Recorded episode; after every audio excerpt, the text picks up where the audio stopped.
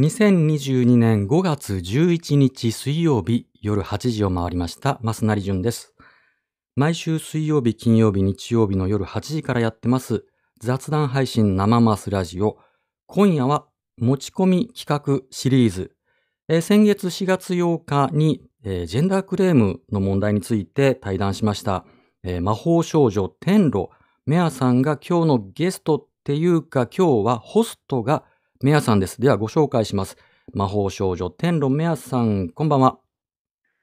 こんばんはです。はい、ではちょっと自己紹介。えー、魔法少女天路メアと申します。はい、あの魔法少女の業界は最近どうですか？原油高とかね、あの円安とかになってますけど、景気は。あ、大丈夫です。はい、ちょっと魔法少女いじりなんで、はい、すいません。えっと、今日はメアさんがね、持ち込み企画、前回の、先月の対談で、えー、悔しい思いをしたと。もうこれはリベンジがしたいということで、えー、ご連絡いただきまして、まあ、受けて立とうという流れになりました。はい、で、今日はメアさんが主催者、ホストということで、えー、メアさんが司会進行して、えー、一応インタビューというよりはまあ対談だけども、進行はメアさんということでよろしいか？はい、大丈夫です。はい、では、もうマイクを渡します。あとは進行よろしくお願いします。お願いします。はい。ご紹介に預かりました。魔法少女天のメアと申します。よろしくお願いします。そうですね、今回はリベンジ街になります。何が嫌だったんですか？なんかあ、あのー、もうすごい慌てちゃって何も答えられなかったじゃないですか。そこがシンプルに。悔しくてうまくお伝えできなかったっていうのと、やっぱ音声環境ですね。うんうん、今日は、ふたつが今日皆さん大丈夫ですかね、音声、えっと、音声良好、音声良好いただいてますけども、あの、もし何か音声トラブルとかね、えー、配信が途切れ、途切れてるとかってあれば、ハッシュ生マスラジオとか YouTube のチャット欄で教えてくださいね。よろしくお願いします。今日も YouTube ライブと Twitter スペースの同時配信でやってます。コメントお気軽に。で、あの、これよく質問されるんですけど、これアーカイブ残りますかと聞かれるので、えっと、残ります。YouTube ライブ、YouTube の方にアーカイブ残りますので、途中からの方はお楽しみに。はい。では、ごめんなさい。はい、メアさんどうぞ。えっと、というわけで、対談をやっていきたいと思います。えー、テーマは、誹謗中傷の防ぎ方なんですが、まあ、どうしてもその エスエヌエス の誹謗中傷問題、ということで、あの、うん、暗い話になりがちで、ちょっと雰囲気がガチになっちゃっても、ちょっと重すぎてもあれかなと思うので、うんうん、なるべくこう気持ち明るい感じでやっていきたいと思います。うんうん、そこをポジティブにどうしていったらいいかな、みたいな感じでいきたいと思います。うんうん、そうですね、はい。なんか怖いとかね、悲しいとか、途中でますなり泣き出すとかっていうことないように、あんまり暗くならないようにしたいと思います。はい。なんかね、そんな感じでやっていきたいと思います。えっと、今日のテーマの誹謗中傷の防ぎ方はね、一応ネットの エスエヌエス のって限定でいいですかね、イメージとして。はい。はい。そうですね。わかりました。えー、で、この対談にあたって私、質問をいつつ考えてきました。はい。この質問は、まあ、増成さんへの質問でもあるんですけど、皆さんも考えてきましたし、はい、リスナーさんも一緒に考えてもらいたいなと思ってますので、うんうん、えー、よければ、その感想とか、こう思ってるっていう意見とかアイディアは、そのハッシュ、生マスラジオでツイートをしてください。あと、YouTube のコメントの方も見てます。はい。では、質問を言っていきましょう。はい。お、まず一つ目の質問です。質問っていうか、はいの感じなんですけど、はいはい、誹謗中傷ってそもそも何っていうのが一つ目の質問です。うん、誹謗中傷ってそもそも何、えー、はいはい。はい。あの、誹謗中傷と一口に言っても多分皆さんいろんなイメージがあると思うんですよね。うんうん、あの、誹謗中傷と悪口の違いって何だろうとか、どこからどこまで誹謗中傷とか、あの、加害者とか、あの、被害者とかがいて、誰が誹謗中傷って判断するのとか、うんうん、こう、分かった気でいるけど、なかなか難しいっていうのが、誹謗中傷って感じだと思うんですよね。で、えー、前日の公開打ち合わせで、増成さんから定義について調べるように宿題を出されていたので、うん、皆さん調べてきました。はい。はい、お願いします。で、定義っていうと、まあ、まず辞書的な定義があるんですけど、うんうん、この他にも、その、二つ、切り口があるかなと思いました。うんうん、だから辞書的な定義と合わせてみっつですね。はい、でまずその辞書的な定義として、うん、まあ、さっと調べたので申し訳ないんですけど、はい、ウェブ利用で誹謗中傷を調べてみると、うんえー、誹謗中傷とは根拠のない悪口を言いふらして他人の名誉を損なう行いのことであると、うんまあ、初めにあります。うん、で、えー、広辞苑の無料検索を使ってみたんですけど、うん、根拠のない悪口を言って相手を傷つけることですね。うん、だいたい他のもこんな感じの意味合いでした。はいうんうんで、辞書的な定義の他に、あとふたつとやりましたが、はい、そのひとつが法的な定義がありますね。うんうん、誹謗中傷。なるほど。で、皆さん、あの、結構、いや、最近までだな、わからなかったというか、知らなかったんですけど、はい、実は、誹謗中傷っていうのは法律にはないんですよね。うんうん、あの、誹謗中傷罪っていう罪状はない。うんうん、だから、誹謗中傷をしたっていう罪で裁くことはできないんです。うんうん、知らなくて。で、えーと、具体的にどんな罪名になるかっていうと、名誉毀損罪と侮辱罪です。うん、多分この辺は松谷さんとか、多分ちょっと詳しいリスナーさんもご存知かと思います。うんうん、と、さっくり言うと、名誉毀損は社会的名誉、侮辱罪は個人的な名誉感情を毀損したという罪になります。うんうん、で、もう一つ、ここは私がおっと思った、その誹謗中傷の見方というか、切り口というか、はい、なんですけど、その定義として、情報としての定義があるなぁと思いました。情報、えっと、誹謗中傷、はい。うんうん、誹謗中傷って、要は情報じゃないですか。なるほど。人を傷つけるような。うんうん、で、その情報の中にも、違法情報と有害情報のふたつがあるっていうことが、ほう。調べて、なるほど。わかりました。どういうことでしょう？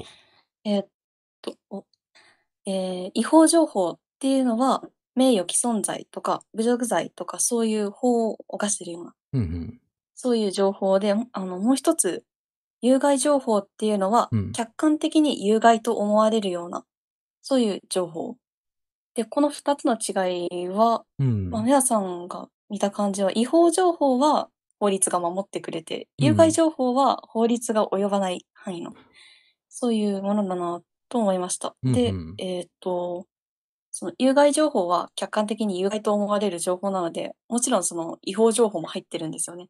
お、広いですね、有害情報。うんうん、あ、はいはいはい、そうです。具体的にどういうことですか？イメージで言うと、うんうん、具体的というと、事例とかですね、うん。例えば、有害情報がちょっとわかんないですね。その違法情報っていうのは、まあ、旧来、僕らがなんとなく認識している、まあ、名誉毀損罪とか侮辱罪の、はい、捉え方でいいんですよね。で、有害情報の方がわかんないですね。どういう感じなんですかね。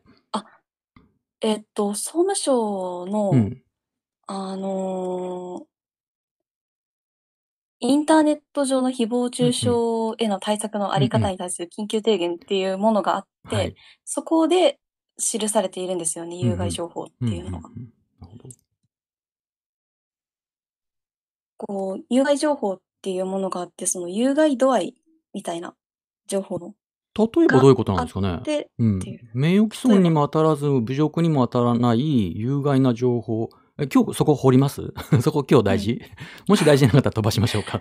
うんうん。あ、まあ、えっと、簡単に言うと、うん、法律で裁かれないような悪口っていう感じですね。あ、なるほど、なるほど。ああ、なるほどね。法律で裁かれない。なるほど。それはよくわかります。今ちょっと僕も法的措置やってて、あその法律、はい、あの、明らかに被害、を食らうんだけども法的にはこうカバーできないみたいなところってあるんですよね、うん、やっぱりグレーなところが。そうなんですか。やっぱ実感はありますね。ありますね、ありますね。なるほど。じゃあそれが有害情報っていうんですね。うん、だから広い意味と狭い意味があるっていうことでしょうね。うん、法的に、うんえー、と名誉毀損とか侮辱っていうことがまあ狭い意味で言えば、え広い意味で言えば、まあ、法律ではカバーできないけどもこれは明らかにまあしんしんどいよねと、やられたらしんどいよねっていう、うんうん、まあ庶民感覚での誹謗中傷があるんでしょうね。はいはい。うんうん、なるほど。はい、ありがとうございます。うんうん、で、まあ、えっ、ー、と、初めに質問で誹謗中傷ってそもそも何っていうふうにお聞きしたんですけど、うん、まあ結構ぼんやりしてる質問なので、うんうん、こうやってこう、今私がみっつその定義を出したんですけど、うんうん、そこから私が疑問に思うことがありまして、はい、あの今、出た有害情報っていうそれなんですけど、うんうん、あの違法ってこう悪いことじゃないですか。はい。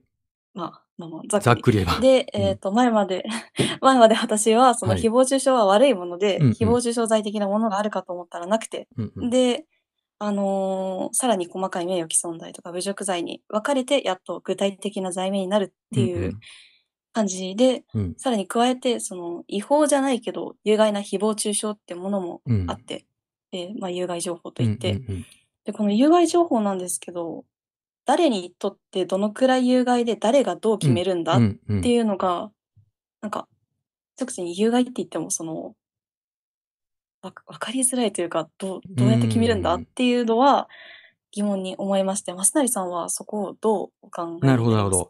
難しい質問ですね。なるほど。えっと、だから法律でカバーができない、法律が及ばないことっていうのは、はい、えっと、ネットでたくさんありますよね。はい、実際にはこっちの方が多いんだと思います。えっとはい、例えばエアリプで悪口を言う、誰々のことを悪く言っても、えー、誰が見てもその人のことだなってわかるけれども、でもエアリプで特定の人を指していなければ、あ、例えば、はい、あの魔法少女のやつって言っても、どの魔法少女かわかんないじゃないですか。メアさんのことを言ってるのか、ね、マドカマギカのことを言ってるのかわかんないから、はいはい、でも文脈で読めば、またはもう本人は、いや、これ私のこと言ってるねって分かっても、えっと、法律でカバーされるには、誰のどんな権利が侵害されたのかっていうことが、あの、確定しないと裁けないんですよね。民法でも、刑法でも。だから、攻撃力はある。その被害のダメージはあるけども、誰のどんな被害っていう、この誰のの部分が曖昧だと、えー、法律でカバーできない。まあ、これが有害情報。まあ、今の例で言えば、エアリプ。ですね、もう一つは、うんうんえっと、例えばメアさんが誹謗中傷を食らった時に直接あの魔法少女天路メアがってもし言われても、はいえっとはい、このメアさんは、まあ、匿名これ本名じゃないですよね。魔法少女天路メア本名ではないですよね。ないですよね。すいません、えーはい、だとするとあの、はい、実体のあるこの実社会で実体のあるまあ、僕はまあ実名アカウントですけど、うん、この僕、増成純本人、はい、本体の権利が侵害された時に法律が守ってくれるんですけど、うん、匿名アカウントはものすごいハードルが高いですね。うんうん、ああ、聞きはしますね。うん、これは権利あの、人間の権利を侵害されてないってなっちゃうんですよね。うん、あのメアさんがもしその実社会で、えー、例えばサイン会をやってるとか、天路メア名義で シーディー 出してるとか、イラストブック出してるとかってなれば、えー、これがまあペンネームみたいな、そのアーティストネームとして実社会と エスエヌエス リンクしてるから、エスエヌエス で誹謗中傷されても、でもやっぱり実態の本人も権利が侵害されるって判断されて、えー、法的にカバーされますけど、そうでない限りは、匿名アカウントの人はなかなか法律が守ってくれないですね。うん、うん、これ有害情報に入るんだと思います。法律が守ってくれないという意味で。うん。うん、ですかね。うん、あ、なるほど。ありがとうございます。はいはい、そうですね。法律が守ってくれないっていうのはわかります。聞きますねっていうか、今話してくださいましたが。うんうんうんそういう誹謗中傷にあったっていうその人たち対象の被害者の方を誰が守ってくれるんでしょう、はい、そこまで聞いちゃおう。その、まあその匿名アカウントとかで誹謗中傷を食らって法律は守ってくれないっていうケースで誰が守るかですか、はい、それは、はい、それは僕やメアさんですよ。そら。おあの一人一人っていうかね。ありがとうございます。あのそうですね、うんうん。それは僕たち一人一人であるし、うんえー、それからあの、はい、もう一つはあのプラットフォーマーでしょうね。プラットフォーマーの責任は問わなければいけないと思ってます。ただやっぱり微妙なラインがあって、うんと、はい、うん例えばじゃあマスナリは犯罪を犯しているって言われたら、僕は実名で、え犯罪を犯してるっていうのは名誉毀損とか侮辱になるので、法律が守ってくれ、はいはい、分かりやすい例なんですけど、うん、えっと、あの、まあ、特にこれ著名人の人が誹謗中傷で追い込まれるケースでよく見られますけど、あの、まあ、膨大な量の批判的リプライが届いた時に、その一つ一つは法律で問えないレベルだが、それがひゃくとかせんとか万っていう単位で、ちっちゃいチクチク言葉が大量に来ると、本人のダメージは甚大であるっていうことがありますよね。このケースの場合は、はいはいはい、法律でも守られないですし、えー、多分プラットフォーマー、ツイッター社とかでもカバーがしづらいでしょうね。総務省のやつでもそんな感じのことがあった気がしました。量が膨大っていう、はい、うん、質と量の問題はちょっと分けて考えるべきなのかなと思います。うんうん、ありがとうございます。はい、えっと、じゃあ次の質問に行きますね。はい、で、これはまだ丸一の質問なんですけど、はいはい、一つその定義調べたときに、まだ疑問が出てきて、はい、あの、定義の二つ目の法的な定義っていうときに、うん、あの、名誉毀損罪と侮辱罪って言ったじゃないですか。うん、はい、で、名誉毀損罪は社会的名誉、うん、侮辱罪は個人的な名誉感情を毀損したという罪になっちゃうわけですね。うんうん、で、まず、名誉って何っていうところが来まして、うん、その、そもそも名誉って何だろうっていう、うんうん、なんか、誹謗中傷が具体的なこう罪として扱われるときって、うんうん、社会的もしくは個人の感情としての名誉が毀損されて罪であるっていうふうにされますよね。うんうん、そう。で、この社会的評価としての名誉とか個人の名誉感情っていうのは、うん、人によっても異なるし、なんか、こう、社会的なんだとまだこう外的というか客観的な感じがして、うんうん、まだわかりやすいけど感情とまで言われると、なんか主観的な名誉ってなんだろうとか、こういろいろ疑問が浮かんできました。増成さんにとって、その、うん、まあ、一旦法律的なそのなんとかとか離れて、その名誉って何なんでしょうか。うん、ああ、なるほど。じゃあちょっと法的な云々は別にして、はい、ちょっと僕の抽象的な話ですけど、えーはい、僕の解釈では名誉というのは、えー、居場所ですね、はい、言い方を変えれば居場所、居場所、はい、えー、この社会に存在してもいいんだと思える実感みたいな感じかな。ああ、あの、えっと名誉、名誉毀損罪で言えば、まあ、社会的評価で、えーはいはい、侮辱で言えば、まあ、個人的な名誉感情ということですけども、社会的評価っていうのは、はい、この社会でどのようにその人が、まあ、評価されてるっていうことですよね。それって、うんうん、言い換えれば居場所のことだと思うんです。で、そうですね。うんうん、その、その社会からそもそもあいつはいない方がいいってずっと言われ続けてる人はやっぱり居場所がないですよね。でもそ実はそ、もちろん誰だってそんなことはなくて、えー、誰かしら、誰かからは、うん、あなたはここにいていいんだよって言ってくれてると思うんですよ。言葉に出すか出さないかは別にして。はい、あの、はい、あなたにはあの価値があると、私にとってとても大切な存在だって、いろんな人が実は思ってくれてると思うんですけど、そのことを、はい、名誉毀損っていうのは破壊してしまうんだと思うんです。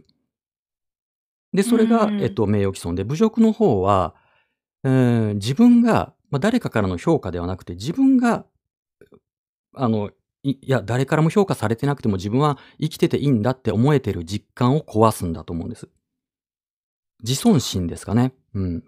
居場所。うん。私はここにいていいんだっていう実感を社会や、または自分自身がそれを普段、あの、なんとなく実感してると思うんです。意識するかしないかは別にして。それを破壊するのが誹謗中傷だと思います。ああ、なるほど。うんうん、その居場所っていうのは、その、うん、自分が安心できるスペースってことですか？それともなんか社会的に必要とされるポジションがそのある状態みたいな。それは、えー、そこはあの多分人によってなんでしょうね。あの承認されてればいいのか、称賛されてないとダメなのか、安心が必要なのかっていうのはあのちょっとグラデーションがあると思いますけど、ざっくり一言で言えば、うん、居場所感っていう感じですかね。なんか、それを粉々に破壊しに来る誹謗中傷ってやばいですね。うん、あの、本当に、本当に良くないですね。本当に良くない。だから、殴って怪我をさせるよりも僕はよっぽど、うん、罪が、うん、重いというかね、倫理的な罪が重いと思ってます。居場所を奪うんですから。同感です。うんうん。ああ、同感です。疎外感というか、うんうん、なんだろう、いちゃダメだって怖いですね。うん、そうですね。うん、あうん、りがとうございまはい。す。えーっと、じゃあ、二つ目のでかい質問いきます。はい。えー、二つ目の質問は、誹謗中傷と正当な批判を見分ける基準と方法って何です。難しい、それは。それは、うんちょっと、メアさんまず、メアさんどうですか？はい。そそれすはごいい、はあい。の、え革ー、新っ的と、な質問ですね。革新、中心ですよ、それ。メインです。難しい。まだ二つ目です。それ難しい。うん。えっと、総務省がはい。にせんにじゅうねんはちがつに出された、まあ、先ほどは出い。しました、インターネット上の誹謗中う傷ん。への対応のあはりい。方に関する緊急提言。うんうん。でも、はい。総論のいちばん、検討にあたっての基本的な視点というので、はい。えーその際、他人に対する誹謗中傷と他人に対する正当な批判とは区別して対応すべきことに留意することが必要でうあんるうん。と記されていまうす。んうん。で、政府広報オンラインのホームページ、うん。エスエヌエス の誹謗中傷、あなたが奪うもの、失うもの、うん。ハッシュタグ、ノーハート、ノー エスエヌエス、ハートがなきゃ エスエヌエス じゃないっうんうん。ていうそのページでも、誹謗中傷と批判意見は違ううとん。ありまうんす。うつまん。り、どっちもあの批判とひ誹謗中傷は分けられるうとん。言ってるんですよね。うんうん。でも、あの、法少女は当然、正当な批判と誹謗中傷をどう分けるんだろうっうていう、そのん。基準とか方法っていうのは、明確じゃないように思うんですようね。ん。浅井さんは、どんな基準がある、または、その基準なんてない、でも構わないんですけど、どうお考えでしょうか？まずシンプルには、その、そのまあ発言であれば発言の内容そのものだけでジャッジすべきですね、前提として。その誰が言ってるかとうん。か、えこの人が言ってるんだからこんな意図があるんだろうっていうふうに、えーそこまで計算に入れて、えー判断しちゃうとややこしくなっちゃいますよね。こいつが言ってんうだから侮ん。辱だろうとか誹謗中傷だろうって言っちゃうとわけわかんなくなるので、まずは言葉に注ああ、目はいするはこい。とが大事。で、もうう一ん。つはその前後の文脈がありますね。あの、はこい。と言葉だけって言っても単体のその言葉だけではなくって、どういう流れ、どういう文脈でその言葉が発せられたのかっていうことで意味は変わりますよね。それともうう一つは、ん。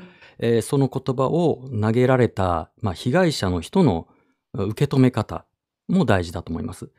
えー例えば僕が、うーうん。ん、なんだろうな、僕に対して、僕の敵対してる、僕を憎んでる人が、まあ、すなにバカだって言われうるん。と、これはまあ侮辱として僕は受け取るわけですけど、あはい。の、僕が、例えばこう、親しい、えー相手、ちょっとこう、お互い憎うからんうぬんう恋ん。心を持ってる人と、夜なんとなくいいは感じい。になって、僕が冗談を言って、そうすると相手が、もう、純たら、バカって言われると、これは侮辱とは受け取らはないい。ですよね。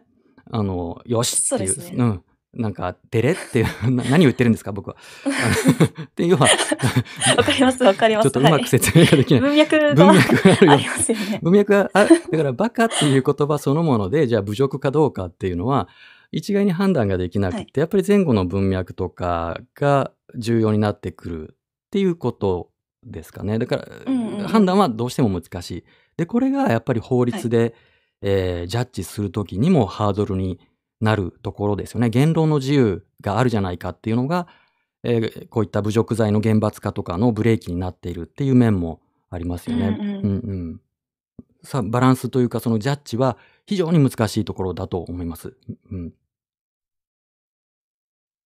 あ、いシンプルに聞くんですけはい。ど、あのー被害者とか、そはい。の、弱い、弱い方の視点とかから見たときは、はそい。れがその正当な批判うか、ん。その侮辱かっていうのは、う結ん。構なんか気持ち的にというか直感的にっていうわけじゃないんですけうど、んはうっん。きりしてるように私は思うんですようね。んうそん。の、正当性とか置いといて。うんうんうそん。こはどう思いますか？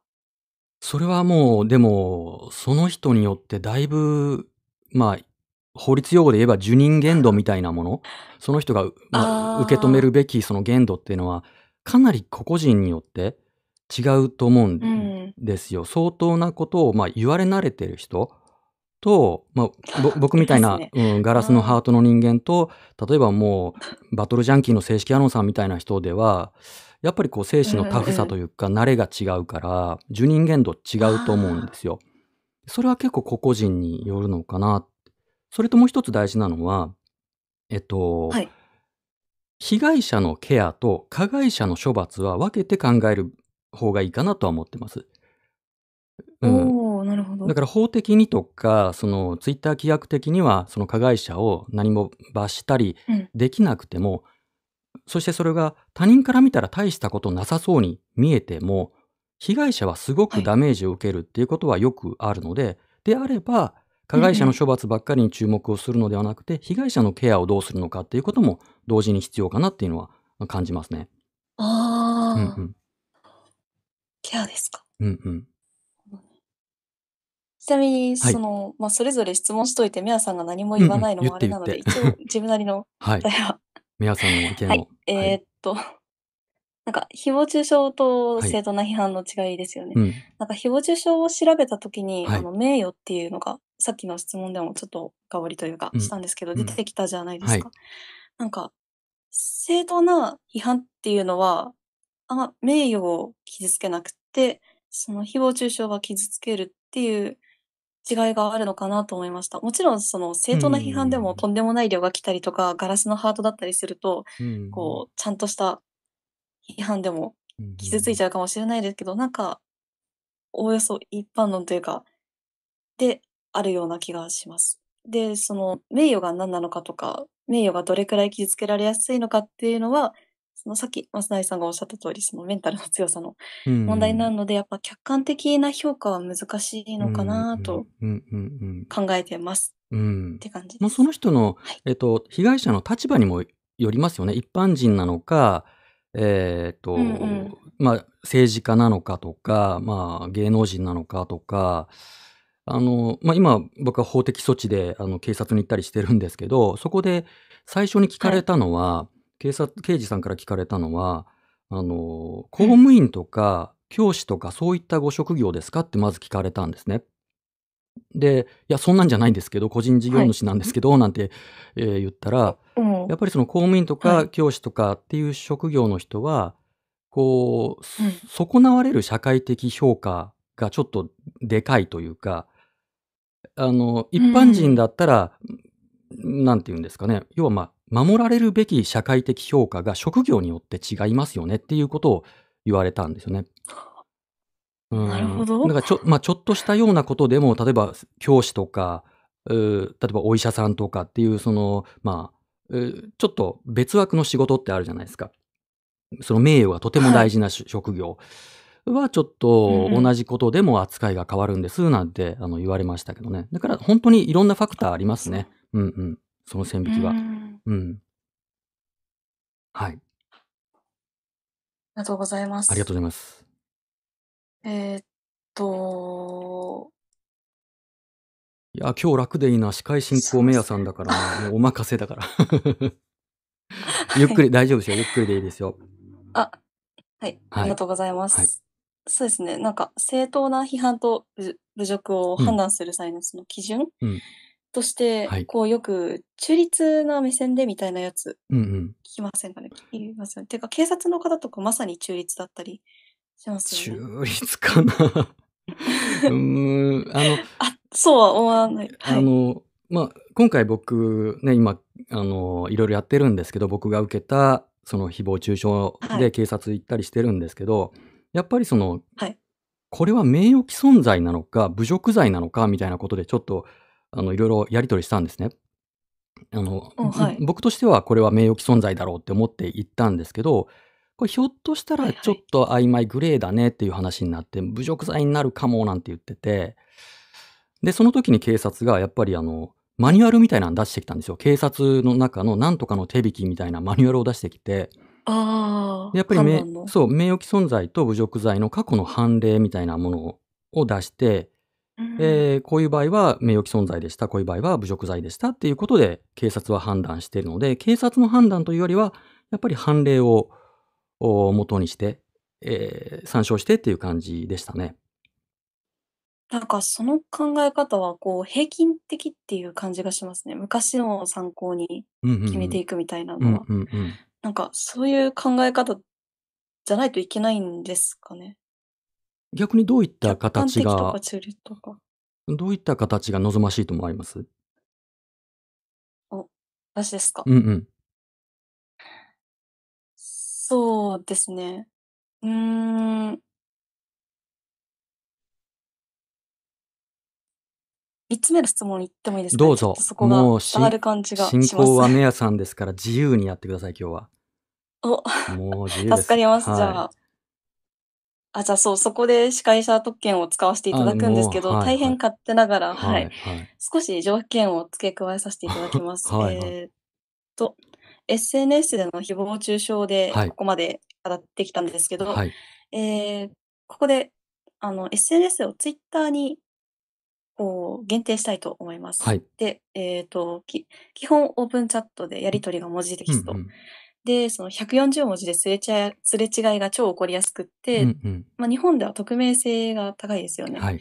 で、その法的に問題になるのもツイッターでの書き込みが多いうん、印象なので。うん、うん。で、まあ確かにそのごチャンネルとかの掲示板とか個人のブログでもうん、う誹謗中ん。傷たくさんあるんですけはど、い。そのある程度クローズなどな場なので、今回はちうん、ょっとうのん。が覗かせてもらっはい。て、で、Facebook とかのその他 エスエヌエス に関しても、ちょっと今回は うん、う Twitter にん。限ってはい。誹謗中傷について考えていきたいと思いまはい。す。その上ではい。みっつめの質問ではす。い。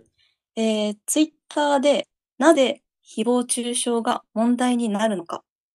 これがみっつめです。で、おお。ちょっとこれ質問が 分かりづらくて申し訳ないんですけど、はい。なぜ誹謗中傷が問題になるのかっていうのは、うん、うん。えー、誹謗中傷の発生原因とかう要因ん。とうん、かではなくうん。うて、ん。なぜ問題視されるのか、なぜ、その、どうにかしなきゃいけないのかみたいな、うーん。そういう感じです。うーん。じゃあ、まずメアさんの意見から伺えますか？お、お。私の意う見でん、すか。うん、えうっ、ん。と、なぜっていうその問いなんですけはい。ど、あの、ツイッターの、まあ、さっき限定した通り、うん。ツイッターの特徴に、その、着目して考えてみたいんですよね。はい。その、だからツイッター特有の、その、誹謗中傷が深刻化しやすいうん。原因みたいなものがあるんじゃなういん、かうとん、うん。思っていて、なんだろう、ツイッター固有の不平等さみたいなものですほう、ね。不平等さ。なるほど。うん、うん。はい。なんか、対面で喧嘩するときとうかとはん、やっぱ違って、ネット上なので、その、公平に審議をするのは無理じゃないかってうん。いううん、ふううにん、うん。考えているところがあって、で、そういうところで、なんか、中立に判断とかは、すごい難しい感じがうーするん。なと思ってます。なんか、名誉感情が、片方が傷つきやすくて、片方が傷つきづらい仕組みになってるんじゃないかなっていうふうに考えました。うーん。なぜツイッターで誹謗中傷が問題になるのか。なるほど。じゃあ僕のターンですはい。ね。うーん。はい。あの、多分たくさんのファクターがあると思います。えー一つあ、はそうですね。ツイッターのカルチャーですね。えーそのプうラッん。トフォーカルチャム、ー。そのサービスごとに、うん、カルチャはー違いい。ますよね。インスタグラムはい。うであれば何かこうファッションだったり、なんかカルチャーみたいなものうが多くん。て、写真がメインっていうことがありますよね。まあもちろんフェイあの、インはスいタグはラい。ムも誹謗中傷問題は深刻ですけども、えうーん。そういったポジティブ、ポジティブな面を発信することが多いのがインスタグラムであるのに対して、ツイッターは政治の場になってるっていうことは結構大きいと思っていて、あうんの、うんうん。うーやっぱりその震災以降ぐらいからすごくツイッターが政治化したっていう実感を僕は持ってるんですけど、えー政う治ん運動をする、まああの MeToo とかが代表的ですけど、ハッシュタグアクティビズムみたいな言われ方しますけど、ハッシュタグでつなはがいっはたい。り声を上げると、それがまあ政治を動かしたりっていうことがこれまでもあったので、うん。えー何か問題を見つけて、それを批判したり論評したりっていうことがツイッターの一つのの特徴、おカルチャーになっているっていうことがまずあうるとん思いうます。んうん。なのでそれが、えーターゲットが政治であればいいんですけど、はいはんい。どんな論評はでもい。かなり強要されるべきですけども、それがまあう芸ん。能人の振る舞いにはターいゲッはトい。が行ったり、またはもうイラストレーターに行ったありとかっていうことで、あ。うんもううん。区別がなくなって、あの、まあ、個人にも、個人アカウントにもその批判の的がう移ってきている、見境がなくなっているんだと思いはます、まず。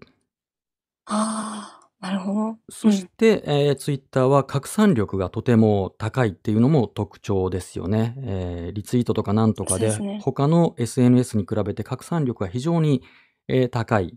うん。えーで、やっぱりあの、ツイッターの雰囲気が変わったなって思ったタイミングってこれまで何度かあるんですけど、あおお。の、はいはい。何年前かな、あの、ツイッターの検索機能があるじゃないですか。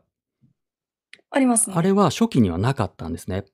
で、あ、しばらくしてはでい。きたんですけど、当はい。分ポンコツだったんですよ。全然使えねえみたいなあ検索機能だったんですけど、あある時を境に完璧になったんですね。もう完全に検索あ、できるようになっアッた。プデートが。そのう時くらん。いからクソリップの量がすごい増えたんですよ。ああ、そうなんです。は検索機能が。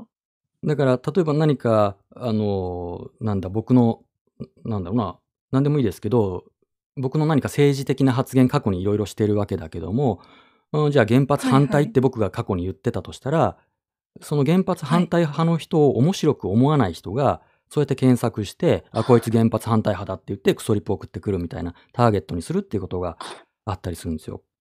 ああ、なんうかアクん。セスが良くなったみたいはいな。はい。見つかるようになっちゃったっていうことあを、検索機能は結構問題だなと思ってます。あ、うそん。それと、炎上したはい。時に第三者が気がつきにくいっていう設計になってるってことですね。リプライとかでやってたら外から見えない、どれだけのひどいのがうーん。届いてもフォロワーさんは分かんないんですよね。と、その被害者本人しかどれだけの、えーリプライや引用リツイートやエアリプがされてるうのかはん。本人しか分かんないっていうので、放置されやすいんですよね。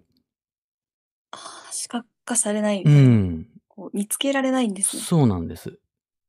だから、だ誰も助けてくれないし、どんどん、でもうそのターゲットん。にした人にとっては、その誰かのえ一つのツイートが、もう掲示板みたいになって、えーどんどんどんどん書きああ、込掲む。示板。はいうん。だかはい。ら、あのー本当は一人、一人のツイートに対して一人が一回しかリプライできないみたいな風にすれば、要は連投ができない。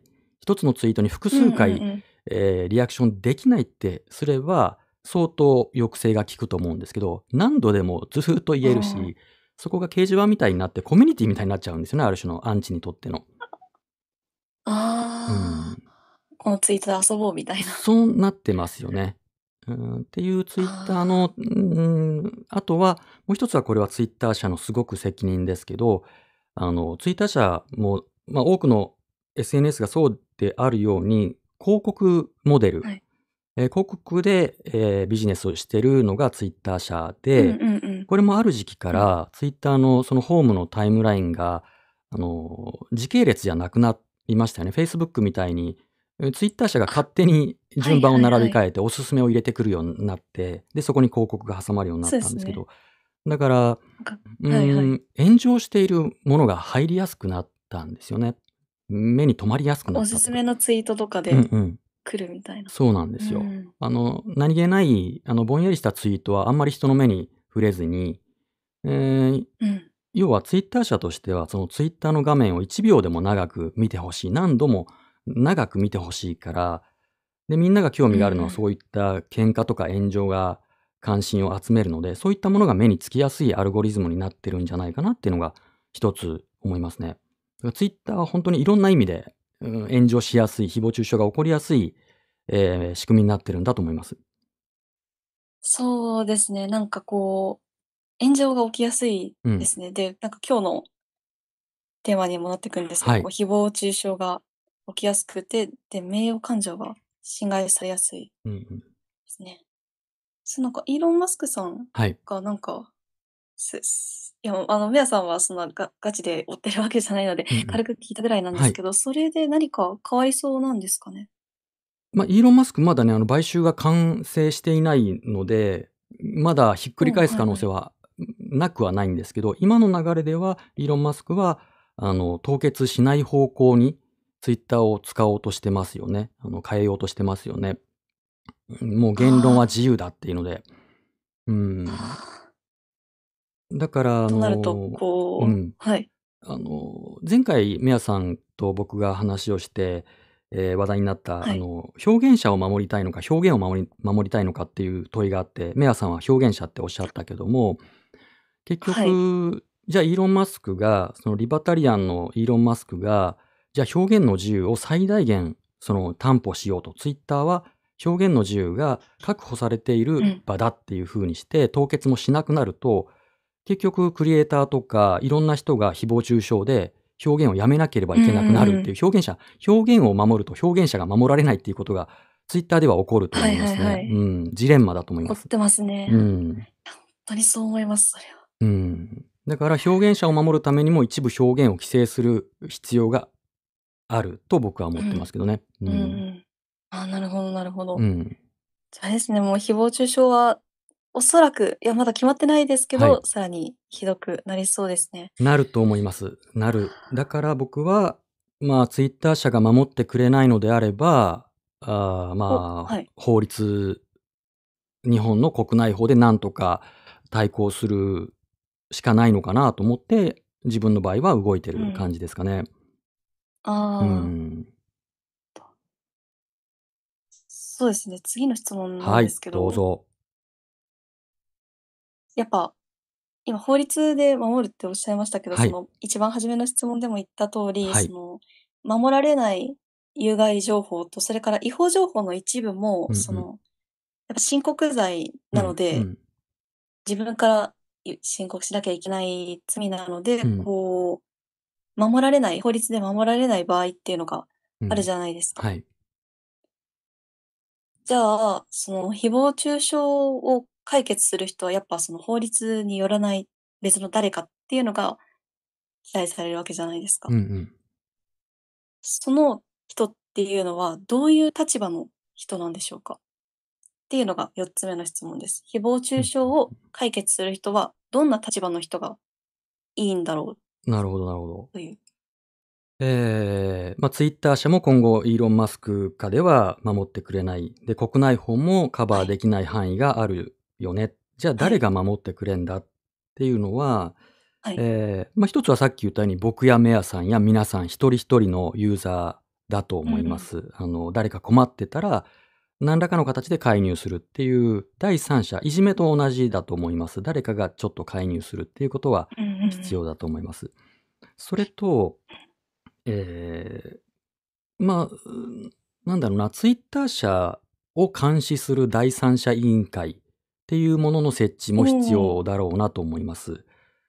あうんうの、んツイッター社がきちんと、その、まあ、日本で商売をするのであれば、え日本のユーザーが、その有害情報や名誉毀損にさらされないように、一定の措置を取るべきであるっていうふうに、えーまあ、法うん。う律ん。改正するのが一番ですけど、まあ、第三第三者委員会がそれをジャッジして、ツイッター社に勧告するっうていうようなん。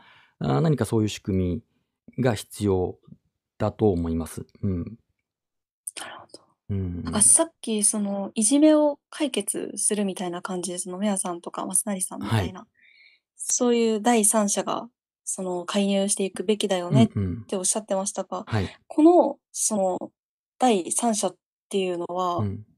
あ、えっと、例え平ば、等で公平で、そうですこね。おはい。例えば弁護士とか、そういった、あー名誉毀損、うんうネットのん。名誉毀損問題に、えーはい。まあ、問題意識を持っている、そういった法律の専門家とか、あー何か、まあ、うん。有識者の人、まあ、それを誰がすべきかっていうのはまた難しいですけど、まあ、中立のう立ん。場ですかね。うん。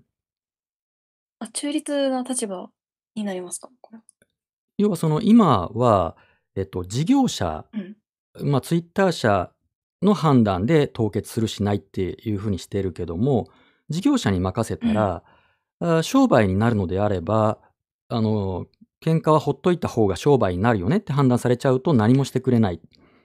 で、法律はがい。及ばないのであれば、えー第第えー第三者が、これは良くない情報、これは良くないツイートっていうふうにジャッジして、それをツイッター社に、これは日本の国内じゃダメなんですっていうふうに言って、うまあ、ん。削除要請するっていう、えーそういった機関があるといいなと思ってます。ああ、なるほうど。ん、あの、ヤフーニュースの、まあ、ヤフコメがあるじゃないですか。ああありそまあすそこね。もその誹謗中傷とか差別の温床になってるってことで、しばしば問題視されますけど、えーうん、結局なんでヤフコメがずっと批判されてるのにあれヤフー社は放置してるかって言ったら、放置していた方が商売になるから以外にないわけですよね。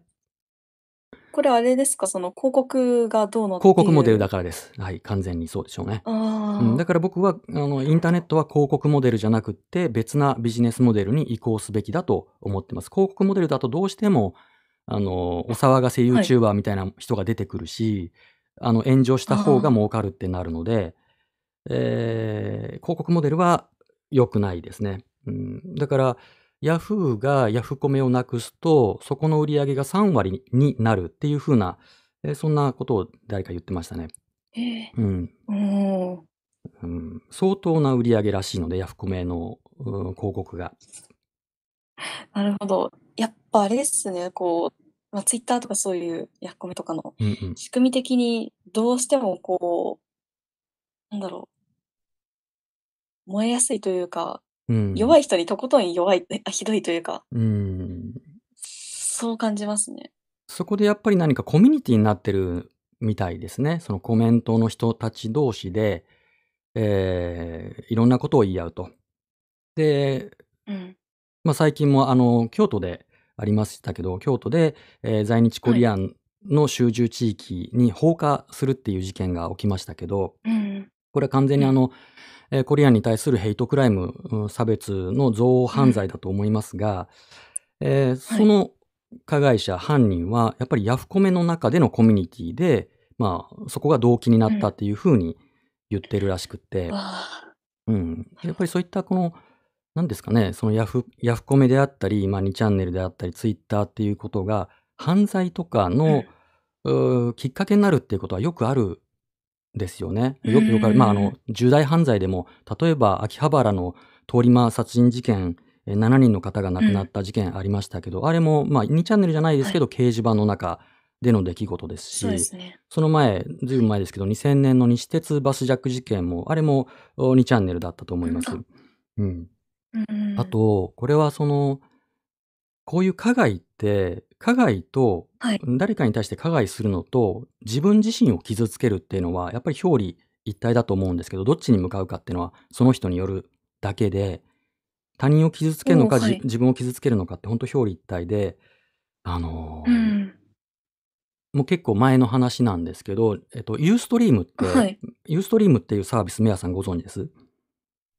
おー、すいません。あの、わからない。YouTube ライブみたいなもんです。こういう配信サービスの、まあ、すごく初期に、えー、とても人気があったサービスなんですけど、で、そこでにせんじゅうねんに自殺配信っていうのがあったんですよ。自殺配信、うん、あの、仕事などで精神をとてもこう、まあ、参っちゃって、鬱になった人が、えー、にチャンネルで、まあ、そういった、まあ、鬱の人たちの板があって、掲示板があって、えー、そこでまあ、はい、要は死にたいとかっていうことを言ってたらしいんですね。で、えー、周りの人が、はい、いやどうせその言ってるだけだろうとか釣りだろうとかっていうふうにからかったんですよ。でその人はあのユーストリームでこう映像を出してライブでもう死ぬ動画共有サービス、そうですそうです、うん、ニコ生とかツイキャスとか、うん、YouTube ライブみたいなもんですけど、そこでもう死ぬとかって言って、はい、そしたらコメントで、うん、早く死ねとかっていう、言うてるだけだろうとかって言って、本当に死んじゃったんですよ。で、僕ね、それ見てたんですね。僕、ラ, ライブで、あの僕、ユーストリーム当時からあのやってたので、あのたまたまユーストリームの画面を開くと、トップに、今人気の動画って出て、あ、人気なんだと思って見たら、なんか様子がおかしくて、はい、コメント欄の速さも尋常じゃなくって、で一人の人がベランダに行って、はい、首くくっちゃったんですよ。えいやでこれは冗談だろうとか、なんかやらせだろうとかってみんな言ってたんですけど、あの今だったら、はい、多分そのどのサービスも途中であの配信が自動的に切れると思うんですけど、ユーストリームはそういう機能が当時なかったので、うんうんうん、ずっと配信されちゃって、それはそっか止める人がいないから。そうでその後日ニュースにもなって、あ本当だったんだって、僕すごくそれはショックだったんですけど、そうですね。だからもうそれはなんかこう集団の何かこう心理が働いて、まあある人は通り魔殺人をして、ある人は自殺しちゃうっていうことがあるので、そういったその村社会的なものが、やっぱりこういったインターネットにはあるので、うーん、あそれって、あの、ネットの誹謗中傷とかネットのいじめってもういろんなパターンあるから一概には言えないですけど、そうですね。あの、はい。でも、やっぱり何かこうクラスターってあったりするじゃないですか。じゃあフェミニストとかなんとかってあるじゃないですか。で、ありますね。そはのい。グループの中での何か承認っていうのがあると思うんですね。あの、いかに強く、じゃあ男性を批判した方がなんとなくかっこいいとか、いかにひどく女性を批判した方がかっこいいみたいな、ああ、マウンテはィンいグとはいいうかは自い。慢をよく言ったみたいうな、うん。ん、よくそのミソジニーをやっつけたとか、ミサンドリーをやっつけたみたいな、なんかあるじゃないですか。ありますね。はい。その何かこう競い合いみたいな村社会の中での、うん、ゲームみたいになっているのが問題を加速させちゃうんじゃないかなって思って、うーうん。ん、いろんな構造がありますね。でも本当に問題だと思います。そうですね。ヒートアップしやすいっていうのはうん。絶対あると思いうんまうす。ん。ですね。ちょっと時間があれなので、あえお、っと、進行役やっはてるい、い な。タイムえっキと、ー一パ旦こー。はこい。までの、はいはい。はい、どう議ぞ。論をふ振り返ってみます。はい。えっと、まず、その、誹謗中傷には、法律が守ってくれるゾーンうとん。守ってくれないゾーンってはいうい。のがあって、はい。その何を守ってくれないのかっていうと、その、個人の名誉うでん。すね。うん。で、これはそのマサイさんがおっしゃってた社会的な居場所だったり、う自ん。分に対するその許しというか尊厳の感情、自尊心うん。だったりするわけです。で、これを守ってくれない場合がある。うん。で、その自尊心とかを壊そうとしてくる誹謗中傷っていうのは、その正当な批判と見分けがつきづらい。うん。で、えー居場所とか自尊心が傷ついてる人はいるんですけど、見分けがつかないって思ったら、その助けに入るのが難しくなってしまううというん。か、うん。なかなかっていうところが現状あってっうん。ていうのがありますね。で、えっと、これっていうのはちょっと思ってるんですけど、は被い。害者の味方をしようと思ったら、うん。偏っちゃうところってありますよね。その完全中立ではなくなっちゃうっていう。完全中立であるこう必要はそんなに僕は感じないですけどね。困ってる人を助ければおいいだけなので。あ、ちょっと詳しくお願いしてえ ください。かん要は、中立でなくてもいいというのは。加害者が、その誹謗中傷する加害者がいて、された被害者がういんて、うそん。の中立に立つ必要性を僕は感じないっていうことですね。おうお、ん。あの、そういう判断って難しいはじゃい。ないですか。で、でも、難しいですね。それははもい。う自分の中の何かこう、これまで生きてきて育ててきた正義感とか信念みたいなものに基づいて、この人が今困っているってうわん。分かれば、うんうん。よく事情は分からんが味方になるっていうふうに助けてあげることあ、でいいんじゃないかなと思いますけど。あ、じゃあもう中立とかそういうのはよくって、別にもう今目の前に困ってそうるで人す。にこう肩入れする人、人権派弁護士みたいなう感じの立ん。ち位置でもう、困ってる人がいたら助ければいいんじゃないですか、ただ単に。はうい、ん。すいません。それが正僕当の、感です。うん、価値観です。うん。うーん。え、じゃあなんか、そう、そう、それはすごい同感だ、なんですけど、はそい。の場合、なんかこう外部から、うお前ん。は中立じゃないみたいな、こう、言われたら、なんて返しますか？えっと、中立はどうでもいいと。大事なのは独立であはる。い。あ、ごめんなさい。あ、独立であうる。ん。独立が大事であって、中立はう僕にん。とってはどうでもいいですね。村し村社会の中での同調圧力に負けるとか、世の中の今の流れ、流行りに、えー乗るのではなく、で、中立なんて言っうても、ん。うーん、まあ、この間イーロン・マスクがそういったイラスト出しましたけど、右と左の真ん中に自分はいると思ったけども、どんどん左の人がさらに左に行くから、自分が右の方に、えーカテゴライズされるようになっちゃったみたいなことをイーロン・マスク言ってましたあ、けど、あの画像かな。画は像、い。うんうん。ああれがまず、まあ、あの、すごく示すように、中立、真ん中っていうのは相対的なものなので、左が増えれば右に自分はなっちゃうし、右が増えれば自分は左になっちゃうし、どっちから見るかにうよっん。て、右の人から見ればあいつ左側にいるって見えるし、左の人から見ればうあいつん。右の方にいるっていうなるから、中立なんてないですよ。大事大事なのは独立だと思います。ああ、なんかすごい自分ごとになっちゃうんですけはいはど、い。あのー、皆さんはその前の配信でも言った通り、はい、表現そのものよりも表現者を守りたいって思ってるんですよね。うんうんうん、はい。まあ、でも、そのなんかこう、そう、守りたいって思ったら、うん、で別に中立的ではないんですよね。その、そもそも名誉を破壊されているそのクリエイターの自尊心を守りたいって思ってるわけで、うんはい、まあ、中立じゃないっていうところで、ちょっと、えー、うーん、うーん、みたいな。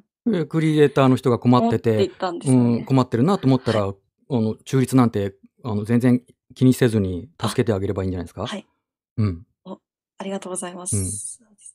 うん、あとさっき出た、えーと、中立と独立が違うっていうの、これ、うん、個人的に後でリスナーさんからもちょっと聞いてみたいなって感じなので、皆さんぜひコメントとかしてください。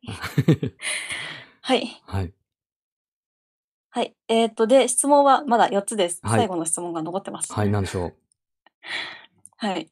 えー、最後の質問になりますが、はい、今までの、えー、誹謗中傷ってそもそも何？誹謗中傷と正当な批判を見分ける基準と方法って何？うんえー、Twitter がなぜ誹謗中傷問題をここまで深刻化させてしまうのか、うんうん、と、誹謗中傷を解決する人はどんな立場の人が期待されるのか、うんうんえー、中立的な立場の人なのかっていう、このよっつの質問を踏まえた上で、うんはい、どうすれば誹謗中傷は防ぐことができるでしょうか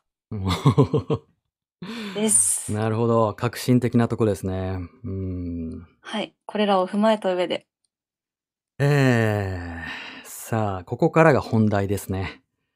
誹謗中傷の防ぎ方ですもんね、今日は。うんはいいちじかんかかりましたねまあでもそ大事ですね。ここまでの前提は大事なとこだと思います、はい、うんまずメアさん何かありますか防ぎ方おお防ぎ方、うん、じゃあえっ、ー、とそうですねなんかまあ具体的に私がやっちゃってるんですけど、うん、あの故障戦略とブロックリストですね、うんうん、はいで、まあ、ブロックリストを昨日、めたくそ言われてしまったわけですが。いやいやまだ、まだ全然言ってないです。まあ、あのー、はい。うん、あ、あ、言ってないですか。まだ言ってない。ここはい。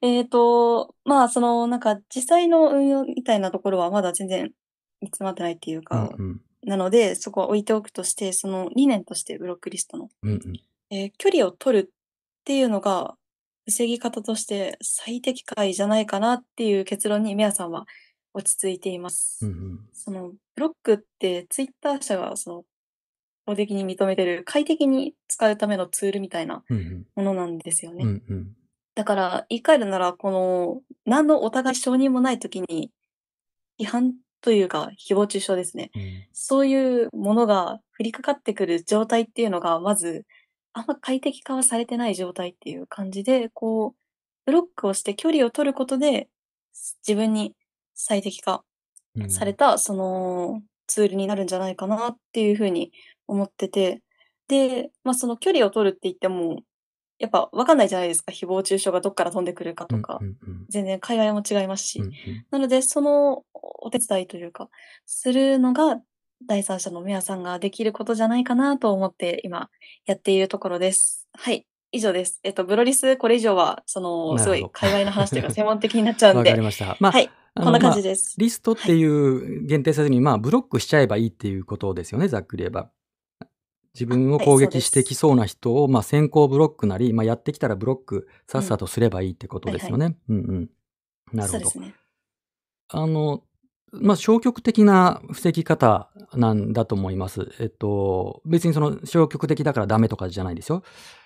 でも例えばあの、はい、昨年大きく話題になって現在進行形でもあるあの後座雄一さん歴史学者の後座雄一さんの件はもともと後座さんは鍵アカウントの中で発言されてたものが、まあ、出されたんですよね、はい、あのブロックとは違いますけど鍵アカウントもやっぱり一定程度、まあ、セルフゾーニングをしてるわけですし、うんうんうんまあ、自分が選んだ人だけにツイートを届けるという機能ですけどもだからある種ブロックよりも強烈ですよね、うん、ブロックだったら別のアカウントとかログアウトすれば見れますけど、うんえー、鍵アカウントだったらより強く自分を守れるはずなんだけども、はいはい、でも後座さんは鍵の中で発言したことが表に出されて、うん、それで、まあ、仕事を失うまでになったわけですよね。はい、もちろん、その発言内容は良くなかったものですけども。はい、なので、はい、防げるのかっていうのがまずシンプルな疑問なんですね。鍵とかブロックで誹謗中傷を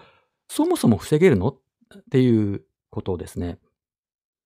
で、えーはい、それはその誹謗中傷の防ぎ方というよりは、誹謗中傷を耳に入れない方法だと思うんです。誹謗中傷、耳に入れない方法、自分の耳に入れない、はい、目にしない方法であって、誹謗中傷を未然に防いだりとか、うん、誹謗中傷された時に何かこう対抗するのではなくて、誹謗中傷は起こっているが、うん、自分は気がつかなくなるっていう方法だと思うんですよ。ああ、その通りですね。うん、あのなるほど。例えば、まあ、いろいろ、まあ、ジェンダー、まあ、あの、メアさんの言葉を借り、借りれば、ジェンダークレーム炎上案件って、まあ、ちょくちょく起こりますけど、はい、あの、はい、よくこんなの見つけてきたねみたいなものも出てくるじゃないですか。よく知ってるねとか、ね、どっから探したのみたいなのも持ってくるじゃないですか。ゾーニング無視みたいな。で、一人が見つけてきたらもうそれは一気にそのグループで拡散されて、うん、ハッシュタグとかなんとかでわーってなるので、なりますね。で、最近のその、まあ、これもちょっと一部界隈の話になっちゃうけども、あの、まあ、なりすまし、自分の敵対している勢力の人に自分がなりすまして、はいはい、そちらの情報を得てたっていう件が、あの、炎上しましたけど、そんな、はい、その技をもし使われたら、ブロックしてても、鍵にしてても意味がないですよね。まあ、そうですね。うん。あの、ツイッターもあの、今度サークル。ツイッターやめろみたいな。やめろみたいになります。はい、じゃあ、じゃあやめたとします。ね。あの、ツイッターで誹謗中傷されない、はい、されたくないからやめたとします、ツイッターを。で、僕がツイッターをやめて、はい、でも生マスラジオとかをやってる。またはクリエイターさんとかが作品発表すれば、要はこういうある種の人目に触れないと、あの、成立しない、えー、こういった生き方っていうのは、うん、ツイッターやってなくてもツイッターで炎上しますよね。別で、その名前が、ね、うん、露出するわけですから。はいはいはい、逆に対抗できなくなるというか、自分がユーザーじゃないから何の対抗もできない。ツイッターは守ってくれなくなるから。もうちょっとも関与できないまま勝手に燃やされてるわみたいなことが起きかねないと、はいはい、だから僕はあの僕今現時点であのブロック一人しかしてないんですよ。うちの姉ちゃんしかしてないんですけど、あのそれはまあただきょ兄弟喧嘩なんですけどあのあの、はい、僕は基本、はい、自分のアンチも一切ブロックしてないんです今。それは、うん、目にしたくないとかなんとかあのどうこうじゃなくて、自分が対抗するためですね。防ぐためにブロックしない戦略を取ってるんです。だから逆ですね。メアさんの戦略とは。ああ、うん。ブロックしちゃうと逆に対抗しづらくなります。だってブロックしてても、自分がその人をブロックしてても、相手はブロックされてる状態でその人を報告はできますから、集団通報できるわけですよね。うんうん、ブロックされてても。ブロック越しに報告できるので、その集団通報、はい、集団通報で凍結っていうターゲットにはなっちゃうわけですよ。だからブロックにどれだけ意味、意味があるのか、聞きたくないんだけだったらミュートで十分だし、うーん、うん、っていうのがまあ一つ。で、はい、でまあ、まあ、そのブロックリストについてのね、あのツッコミ、詳しいツッコミはまた別な機会にいっぱいあるんで、あの別な機会にしたいんですけど。はい、じゃあ、あの、はい、解決策ね、防ぎ方。えっと、はい、まあ根本的な解決策はもちろんないです。あの、そんなものがあるならば、もっとね、前に誰か頭がいい人が考えてやってるはずなので、えー、思いつかない。はい、それはそう。うん、うん、うん。で、防ぐっていう時に、未然に防ぐのか、起こったものに対して何らかの対処をするのかっていうのは違うと思うんですね。で、何らかの対処をするっていうのは戦い方って感じがしますね。いや、あるんですよ、方法が。ちょ、ちょっと考えたのがあって。あのー、はい。まあ、その前に前提として、その誰かが、誹謗中傷されていると、ターゲットになっている時に、第三者ができること、うん、はい、自分がダメージを食らわずに、一つできること、大事なことがあって、これをまずお伝えしたいんですけど、えー、はい、その被害に遭っている人を応援してあげることですね。温かい言葉をかけてあげる。加害者に対抗しなくていいんで、はい、被害者に温かい言葉をかけてほしい。